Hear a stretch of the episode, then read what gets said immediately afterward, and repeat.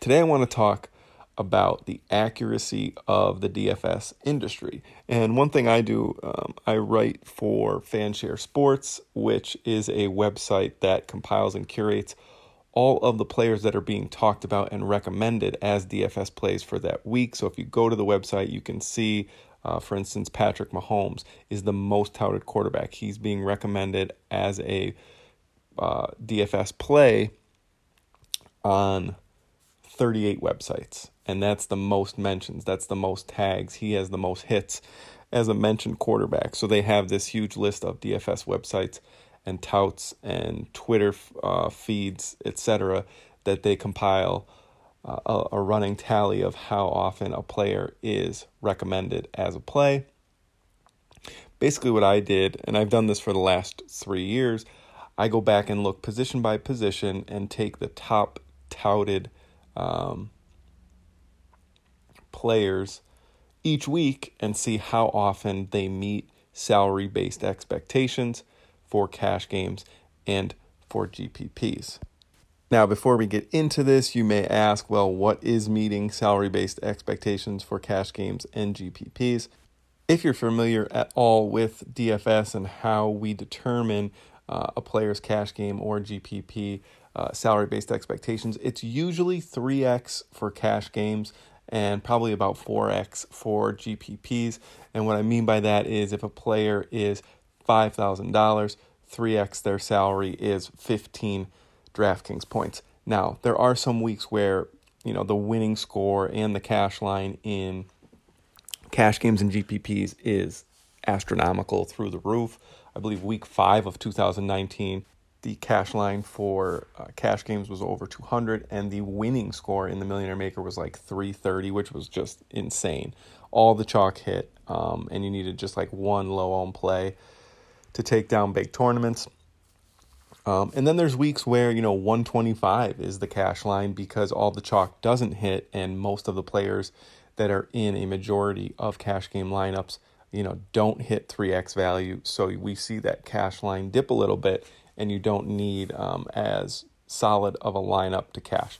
I did adjust them um, for those you know abnormality weeks. I didn't go through and adjust it for every single week. So like if the cash line was 143 or if the cash line was 158, I didn't adjust them for those weeks. That's a bit of semantics there, but for the weeks where the cash line was abnormally high or low, I did adjust there.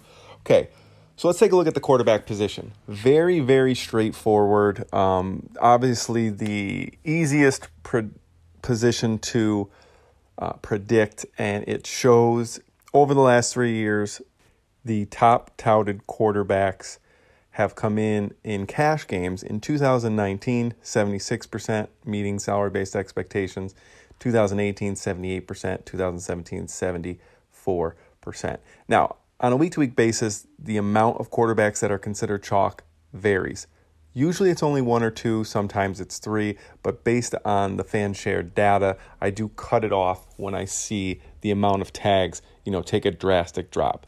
So if Deshaun Watson has 30 tags, and then Andy Dalton has 29 tags, and then the next most mentioned player if I don't know Cam Newton at 18 tags, then I'll separate it there. It'll only be Deshaun Watson and Andy Dalton for that week.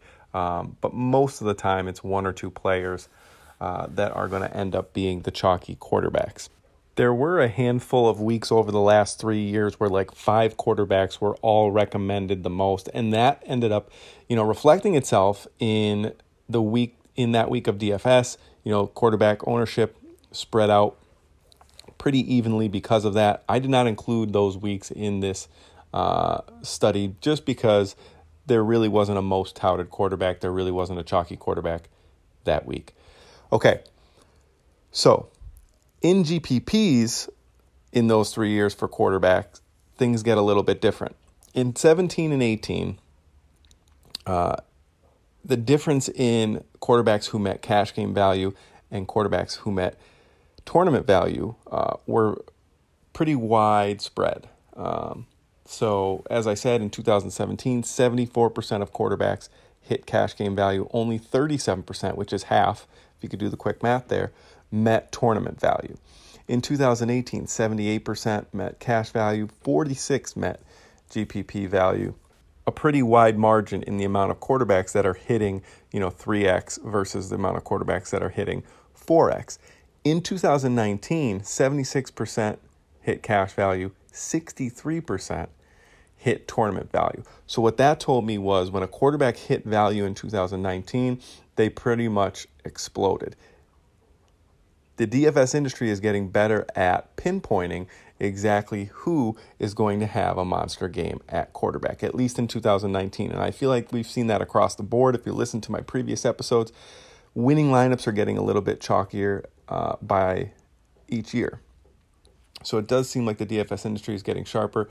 Uh, a lot of content creators are, you know, just getting better at identifying which quarterbacks are underpriced and can meet salary based expectations and actually pretty much explode. A lot more of the same at tight end. I'm going to skip to tight end because the percentages are kind of mirror Im- images of each other. Tight end in 2019, only 47% met cash game value. In 2018, 52% met cash game value. In 2017, 58% met cash game value. So the tight end position is getting a bit harder to predict, it seems. Um, however, what's happening is kind of the same thing that's happening at quarterback. 41% hit GPP value in 2019 compared to 47 meeting cash game value. So the difference in meeting cash value and meeting GPP value, really not much big of a difference. Same thing with quarterback. In 2018, 52% of tight ends met cash game values, 22% of tight ends met GPP value. A huge difference, right? So a lot of tight ends were just hitting that 3x area and not really exploding. Same thing in 2017, 58% met cash game value, 22% met GPP value. So again, in 2019, less less uh, a, a smaller percentage of tight ends hit value, but when they did, they exploded, and we we knew that was happening. You know, Tyler Higbee, Austin Hooper, a few weeks, they were way underpriced, and they absolutely smashed when they were chalk, and that is why that. Uh, percentage of cash game and GPP salary based expectations are a lot closer in 2019. So, what I think this says really about our lineups in 2019 was that you needed to be on the right chalk, right? There wasn't uh, a ton more players hitting cash value, but when they made value, they absolutely crushed across the board. So, if you were on the right chalk in 2019, you definitely um, were profitable in cash games and GPPs, right? So I, I know I keep saying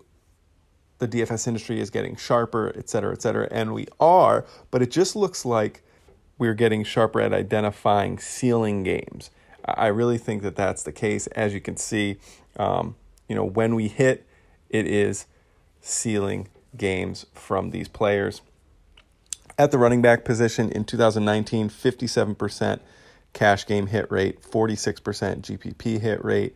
2018, 59% cash game hit rate, 48% GPP hit rate. Very similar there. In 2017, a little bit worse at identifying GPP running backs, 56% cash game hit rate and a 22% GPP hit rate.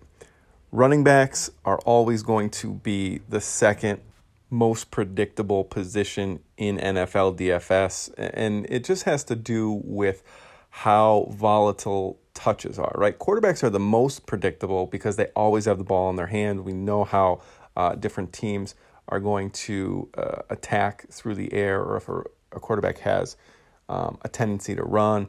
Obviously, those quarterbacks are uh, recommended a lot more for cash games and GPPs because of the ceiling that um, they offer. Then we get to the running backs their touches are less volatile, right? The ball's handed to them, so they don't need to complete the process of a deep catch for them to pay off value. Most of their targets are, you know, behind the line of scrimmage or at least within five yards of the line of scrimmage. Easier balls to catch. Their production has a much higher floor, so that is why they are the second most predictable position.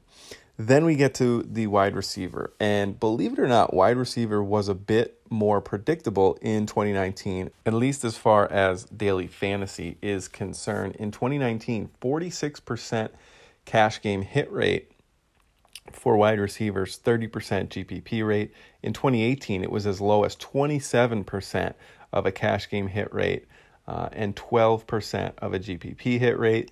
And in 2017, 34% cash game hit rate and a 13% GPP hit rate. And that is reflective of what we talked about in the last two episodes, right? Lineups, winning lineups were a lot chalkier in 2019 than they were in 2018 and 2017, and a lot of that had to do with the wide receiver position. Still, though, quarterback, the most chalky, the most often position to meet value when they are touted is the quarterback position, then the running back position, uh, tight end follows, and then wide receiver. What does this mean? What lessons can we learn from this? Um, obviously, it's something that I've been preaching for the last few years. There really is no need to stray away from chalky quarterbacks, especially in cash games and at the running back position. We know that there's only a handful of running backs that we can project for 20 plus touches um, on the ground and through the air. It's important to get those running backs into your lineup if you are pretty high on a running back that you think no one else is and you think you can project out um, extra touches for them, etc., sure, get the low owned running back uh, in your tournament lineups. But those two positions, it's okay to be fairly chalky at. Wide receiver is where we kind of want to stray away from the chalk in certain positions. We saw in um, the winning millionaire millionaire maker lineups the two wide receiver slots, wide receiver two, wide receiver three, both under 10% owned uh, on average. So, in those positions, in those spots, that's kind of where you want to um, get away from the chalk. And then at tight end, uh, tight end has similar percentages to running back. And I think that has to do a lot with the fact that their targets are usually closer to the line of scrimmage as well.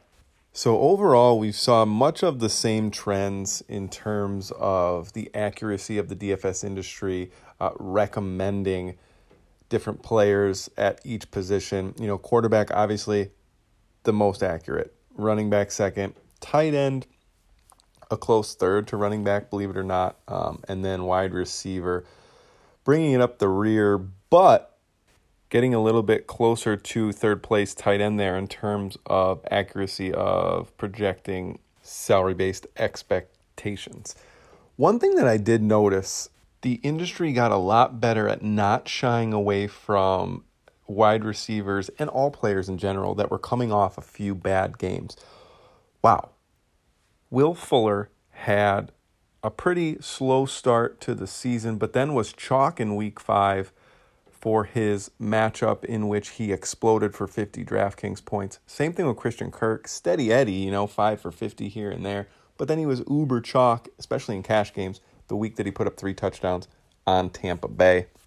So, one thing that I did notice there was that the industry as a whole getting a bit better in, you know, shielding their recency bias and not letting that impact who they're recommending as DFS plays. They're kind of just looking at the matchup, looking at the stats, looking at the indicators, and then just rolling with who they feel is in the best spot despite not having a pretty box score in the previous weeks.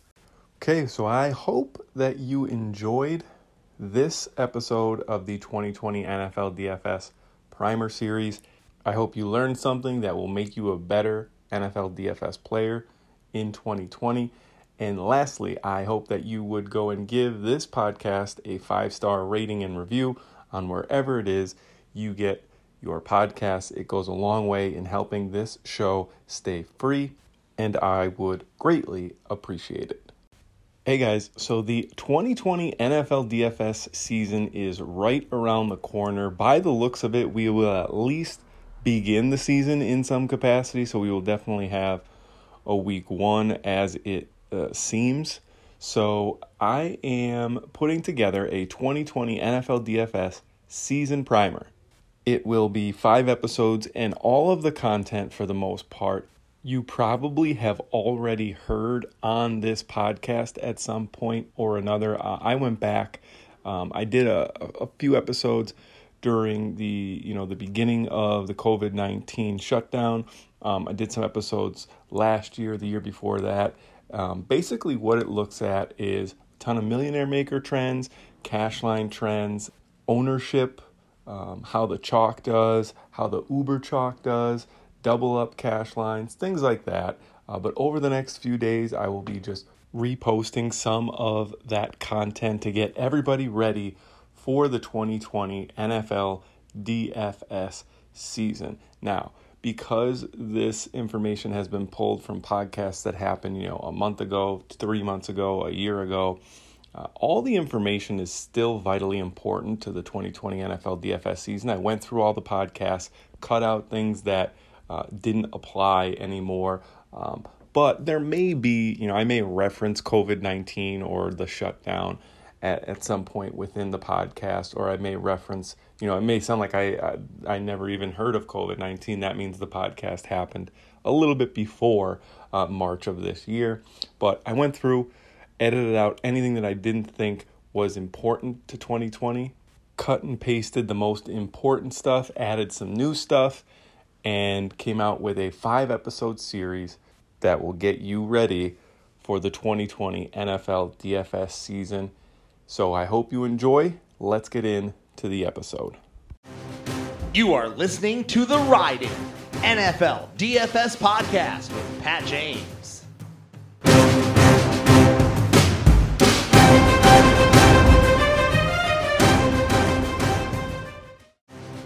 You are listening to the Riding NFL DFS podcast with Pat James.